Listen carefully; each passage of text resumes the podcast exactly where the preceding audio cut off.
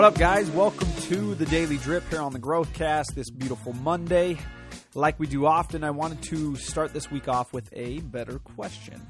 So here it is What if you woke up today and the only things you had left were what you thanked God for yesterday? So, something that I came across the other day. It struck me and I wanted to share it. Sit in that thought for a bit to start your week out this week. It's so easy to be laser focused on what you lack as you work towards gaining more, accomplishing more, and becoming more.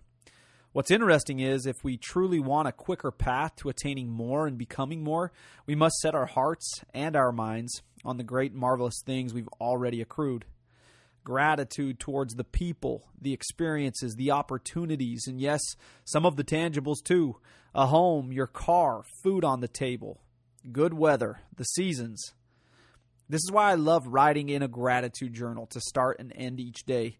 This practice grounds you in one of the most impactful actions and feelings that exists, and that is gratitude. This type of practice keeps us safer from the jaws of the I'll be happy one day win trap. Happiness derives from fulfilling experiences. It comes in waves when we recognize how truly blessed we are at whatever stage of our journey we are at.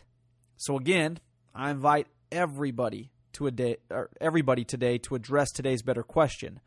What if you woke up today and the only things you had left were what you thanked God for yesterday? Bring focus to these things every single day. You might be falling short in your goals right now. You might be lacking a few things. You might not be where you want to be. But there is a strong possibility that where you need to be is as much or more of, of a mental location than any anything physical. And that's something with all, within all of our control every day. You must lay your mindset in the right direction in order to grow, but you must also get your heart set in that same direction. Gratitude is something you must be intentional about. The purposeful daily practice of gratitude is what truly creates space for more.